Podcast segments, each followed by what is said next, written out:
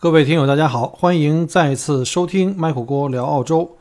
呃，今天呢，在节目开始啊，先说一几个跟这个本期的主题关系不大的啊，一个就是，首先呢，有一部分从武汉的听友给我留言啊，呃，之前从疫情最严重的时候，也有很多武汉的听友在给我留言，反正在家里能上网的都给我讲啊，就汇报一下这个武汉那边的疫情的控制情况。那总体来说，根据不同的这个听友在不同时间段的这个反馈来看，现在武汉的疫情控制还都是蛮理想的，不错啊，逐步开始走入这个逐步开放的这个状态。根据各个区的状况，好像周好像周边的这些省市啊，相邻的省市或一些外省市也开始对武汉这个来这个出来的这个人员啊啊都开始不进行这种 就是说限制了哈，在逐步开放中，这是一个非常好的消息。但是呢，昨天啊，昨天就是五月十四号啊，六月十四号，这个北京啊，我的很多北京的亲友啊，还有我的听友们都在跟我分享一些信息，就是北京关于这个在新发地啊，又发现了这个呃疫情的新发现和新的不能叫爆发吧，大概有三四十人的这么一个确诊病例。然后呢，现在不管是在丰台啊，还是在朝阳啊，就是之前朝阳也发生过哈，啊，都比较紧张。现在全北京市又开始进入到比较这个严格的管控阶段，大家一定要一定要注意安全。呃，如果能够在家办公的啊，或者能够在家里不出门的，各位亲友们、亲友们，尽量还是在家待着啊，这个尽量少出去人多的地方啊，避免这个有这个感染或者是在传播。希望啊、我们国内的各地的听友们都能够健健康康的啊，希望我们国内的这个疫情能够顺利的呃度过，然后呢。呃，早日开放国门啊，早日可以在各省市之间也可以穿梭啊。这样的话呢，我们的工作呀、生活又回到了正常的这个状态。啊、那就先说回今天的这期节目啊，这期节目也是临时播的。很多听友发现啊，说最近小郭的这个节目更新的频率比较高，确实啊，这个在家待着，然后时间是富裕了。虽然现在这个俊俊同学已经，呃。开始正常的上学了，每天早起要去送他，下午还要接他，所以每天起来的时间早了的话，就时间更多啊，有时间去看看新闻啊，然后上网查查资料，就有机会能够跟大家多分享一下我自己近期看到的一些情况和我自己的一个想法。呃，前不久呢，我们知道有一个新闻比较热了，就是我们也知道哈，在六一儿童节刚刚过啊，这个时间点也是比较，也是比较那个什么。呃，这个这个篇新闻我们只能讲是一个比较负能量的新闻啊，我给大家来念一下这个新闻稿。这个新闻稿就讲的就是说是在据媒呃媒体报道，大家可以在网上都可以看到哈。呃，在六月四号，在江苏常州的金坛河滨小学啊，五年级的学生这个缪可欣坠楼身亡这件事儿啊，我就不再详细的讲太多，因为这个新闻大家都可以查到，上网查一下。各方面的新闻，包括电视啊、纸媒啊，包括像这个，嗯，新浪的这个这个头，就是新浪的这些微博呀、都都有各种报道哈，我就不讲了，我只是讲讲一下这个新闻本身。呃，在当地的官方呢，六月十二号通报称啊，未发现当天课堂里存在辱骂、殴打学生的情况啊，排除这个他杀啊。但是呢，目前家长发文质疑啊，家长甚至在学校门口还扯了横幅啊，这个可能是。主要原因啊，大家都了解，可能应该是这个缪可欣同学的作文不合老师的观点，而被老师呢可能是批评了，然后呢批评的同时呢，要求他重新呃重写重写这个作文，呃，在那个作文的题目上也给他做了这个很多的这个勾画的修改的内容，呃，我们就不探讨到底老师在课堂上有没有在传说中的这个向这个呃向这个孩子动手了啊，打了他耳光，这个我们还是交给这个。呃，我们的公安机关还有法院来判定啊，等到官方的这个消息啊。但是呢，在这个之前啊，我想讲的就是，我们先来一起来看一下，先抱着一个平常心啊，我们来一起来看一下这篇作文到底写的是什么。因为我觉得有的很多人容易跳到最后来看结论，我们还是要看一下这个事情的前因后果啊。顺便可以把这篇文章也给大家读一遍啊，这是这个。小朋友的最后的一篇作文了，叫《三打白骨精读后感》。今天我读了一篇非常有意义的文章，《三打白骨精》出自罗贯中的《西游记》。这篇故事讲了唐僧师徒四人啊，来到了这个叫做白虎岭吧，看不太清啊，它这个图片不太清啊。大家又累又渴，悟空呢就去呃远处摘桃子给大家吃。悟空的祥云惊动了山中的白骨精，他早就听说吃了唐僧肉可以长生不老，就想把唐僧给捉来吃了。可是唐僧呢有师徒保，有这个徒弟保护啊，不敢轻举妄动。便化作一个美若天仙的村姑，左手提着青纱什么陶罐吧，右手提着绿瓷瓶，向唐僧走来。这时孙悟空回来了，他一眼就看出了这女子是妖怪，一棒子就把她打死了。可妖精用了解尸法，真身化成青烟飞走了，留下的是假尸首。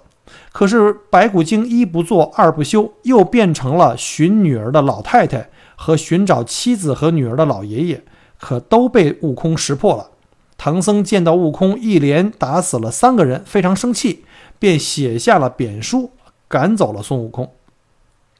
这篇故事告诉我们的是，不要被表面的样子、虚情假意、伪善的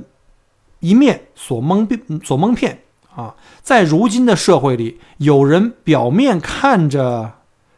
很善良，可内心是阴暗的。他们会利用各种各样的卑鄙手段跟阴谋诡计来达到自己不可告人的目的。句号。啊，这就是全篇的这个妙可欣小朋友的这个作文。呃，然后呢，这个老师的批改呢是用红色的道道啊，还有这个圈起了很多这些字啊啊，其中其中我相信那个圈起的部分可能。也有的还是不错的哈，然后但是不知道为什么老师说希望把这部分给去掉啊。比如说他这个有的这个描述的句子还是不错的，像美若天仙的村姑，一个小学五年级的学生，说实话啊，平心而论写的这个作文啊，比我对这个这个故事能写的这个水平可能要高。什么左手提着青纱陶罐，右手提着绿瓷瓶啊，这个。这个句子用的我觉得挺好的，这个外外形的这个描述非常的细致，让我们有一种代入感哈，就可以把我们就回到带回到这个《西游记》这个故事情节里面去啊。我相信大部分人都都看过这个电视剧啊，也看过这个书。从这个作文整体的描述，对这个故事背景的描述来讲的话，我觉得没有什么问题。那就到了最后一个它的这个提升阶段哈，就到了这个总结啊。呃，他是想通过这个故事呢，就是这个借古讽今啊，这个。结果呢？老师在最后写了一个标题，叫“传递正能量”，就让他传递正能量，说这个东西可能不是很好，是不是揭露了一些社会的不好的地方啊？其实我呢，我本身不是学这个语文的，学语言学的，我这个不敢去评判哈。但是我在猜想，其实这个老师是不是也其实本身。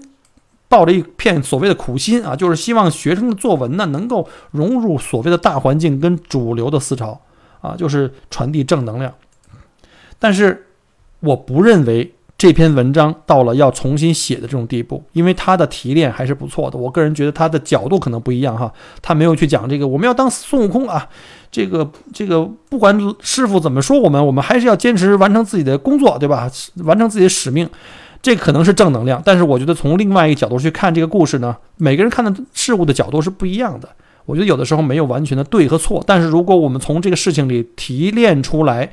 这个角度所能看到的那些真实的事件，并且联想到我们现在的一些情况，我觉得也是非常好的一个提炼。所以就这个作文呢，我觉得可以说我自己的评价啊，文笔简练，描绘生动，针砭时弊。借古喻今，我觉得是可以给九十分的啊啊！当然了，有的人说非是说我这叫板，那那也没问题。但是，我就觉得当着小朋友、当着全班同学的面让他去重写这个作文，我觉得有一点点过了。那具体是不是动手打了这个孩子，我现在不敢说啊。如果要真的是这样的话，那我觉得就不仅仅是师德这么简单的事情了，可能就是面临到一个这个违法的这个问题了。啊，我们在前段疫情期间啊，我学到了一句话，大家可能看过这个《芳芳日记》哈，也都听过很多这类似的这个所谓金句。我觉得有一句话呢，呃，让我觉得非常有感受，就是时代的一粒尘埃落在每个人头上，都将是一座山。而今天，在我看来，这座山压在了缪可欣和他的家人身上。啊，嗯，怎么讲呢？我还上网查了其他的一些新闻渠道哈，呃，这里呢也有一个小道消息呢，呃，我们就当是阴谋论者的一个一个说法吧，我们也做来参考一下。就是我们也知道啊，这个校外课、校外辅导班这个情况在国内还是蛮常见的。呃，据这个家长或者是有关的这个小道消息透露哈，这个袁老师其实呢，他在上这个自己自己语文课的一个同时，也在给自己的学生啊提供这种校外的辅导课，就是这种语文的辅导课、作文辅导课。但是呢，这个缪可欣呢，他没有加入这个老师的辅导班，他是到了校外去报了别人的辅导班。所以呢，就是有消息称啊，这个这个消息大家自己可以去查一下，说这个袁老师可能也是对这个有点介怀啊，有这个有点介怀，可能有利益的冲突。我就想，这个是不是因为这个利益冲突带来了一定的情绪啊？就是你这个这个写这么负能量，对吧？我在我的班上给你讲都是正能量，对你又不来参加，所以呢，有一点点这个情绪，这个也是可以能理解的啊。啊，呃，再看看宏观这块哈，呃。最近的这个时间啊，或者是过去几年，这种孩子什么跳楼啊、学业压力啊、什么心理上的压力过大呀，包括父母给的压力，包括学校、包括社会、包括考试的这种这所有的压力，我宁愿相信缪可欣这个呢，又是一个极端案例。我宁愿相信全国大多数的在教育行业的老师们，还都是能够做到爱徒如子、爱徒如子啊，教这个教书育人啊。但是无论如何，作为一个才五年级的花季少女呢，就就这么快的就殒命在学校，非常令人的这个扼腕叹息，深感痛心。仅仅说出来对缪可欣的家长说出来这个什么类似像节哀顺变之类的话呢，我都觉得无法令我平复。看到这个新闻呢，还没有完啊，后面呢，我看到在这个很多新闻的后面还附带了。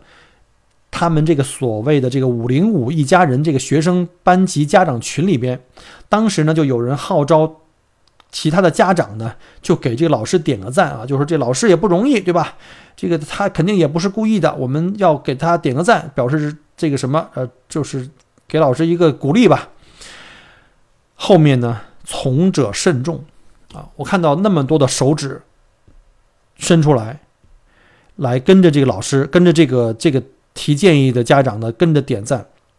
我当时特别无语，我就想问问这些家长哈，如果在将来的某一天，你的孩子成为了下一个缪可欣，你会为今天这次的点赞感到骄傲还是懊悔？教育的本质到底是什么？是知识的灌输，是统一的标准。我们面对大千世界，怎么可能只有统一的答案？我们看看小的时候我们上学学过的一篇文章哈，就是韩愈的诗说：“师者，所谓传道授业解惑者也。什么叫道？道就是宇宙万物的规律，一个真理啊，可以指导我们理性的看待这个这个大千世界，看待人性的一个比较客观的心态跟角度，是一个方法论，它没有一定之规。”大部分呢，其实是靠我们的孩子们在成长过程中，不光是从学校，对吧？还有家长、社会、电视、媒体各方面，周围的朋友和他自己成长的历程的一个悟，对吧？通过我们看到的世界，通过我们自己的反馈、我们的思想、我们的思考，来体会到这个道。这是一个成长过程必须要有的过程。我们怎么可能规定孩子必须在哪个角度，用什么样的所谓标准答案去看待这个世界？三十年，甚至五十年、一百年以前，甚至是几百年、一千年以前的人类，当时看世界的那个世界观，一定是客观的吗？一定是正确的吗？我们即便现在以我们的价值观去传输给孩子的这个知识跟世界观，在未来的五十、一百年，甚至一个几个世纪以后，还能够是正确的吗？世界上完全没有所谓的这个四海皆准的道理，我们只能教给学生的一个。思考、批判跟自我判断的能力。除了传道之外，还有授业。授业很简单，业所谓业就是知识、技能。当然，还有一个重要的是学习的方法跟思考的能力。我们可能在学校里学的所有东西，走到社会并没有真正能够用到。我自己就是一个案例。我从大学毕业以后，我很快一年以后就没有从事自己的所学的这个专业。但是呢，我觉得我在过去工作的二十几年的这个工作的生活这个经验里面，很多东西是来自社会的学习和自己的再学习，而这个学习能力和思考能力是非常关键的。一加一等于二，我在工作以后可能不会再去刻意去去回忆，会去想。所以呢，我们老师在传业的同时，还有一个问题就是解惑，帮助学生找到所谓的答案。除了一加一等于二，还有更多的是对人性的这个谜团，对吗？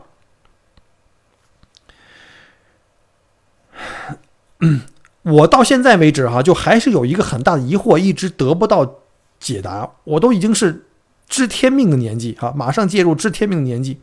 比如说，为啥在这个？花季少女生命陨落之际，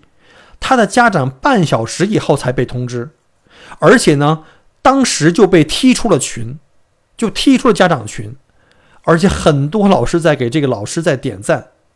当时几乎没有人啊，当然也有，可我后来看到很少的声音，去提议说能不能给这个孩子的家长一点安慰，能够安慰一下这个家长，甚至有的同学家长呢。匿名去通知这个家长，这个包括告诉他这个前因后果。为什么好心人这么少？去告诉他这件事情的这个所谓的我们的这个拔刀相助的这些人这么少，而且不敢去用自己的真名去提醒这个家长呢？我们的社会到底怎么了？呃，这篇这篇作文的。这个老师的评语叫传递一些正能量哈，可能我刚才讲的所有东西都是负能量，那我也跟大家讲讲所谓的正能量，就我自己看到的，我自己的感受。因为我也是一个孩子的父母啊，我的孩子啊从小到大，直到他现在来到澳洲，在现在呃上这个中学，现在上上高中啊一年级，从俊俊从零开始学习语言啊，尤其是在他。从中国到澳大利亚来，他的语言基础是零啊。那个时候我很担心他的语言基础会造成他这有这种隔阂啊，跟小朋友们也没法沟通，会有这种自闭各种情况。我也给他上了三个月的这个语言班。然后呢，到了学校以后呢，学校老师对他的语言的辅导特别的关注，甚至呢给他们这些非英语母语的这些外来的移民呢，提供了一个小的一个语言班，而且他的所有的错误，老师呢。都是特别耐心的去辅导，直到呢培养俊俊他自己阅读英文水平的呃有进一步的提升，然后呢，我们基本上把学校他的适龄的书全部都借过，都看过一遍，把周围图书馆的这个适龄的书也都看过一遍，然后呢，激起了俊俊自己特别喜欢阅读的这个兴趣啊，我们也买了不少书，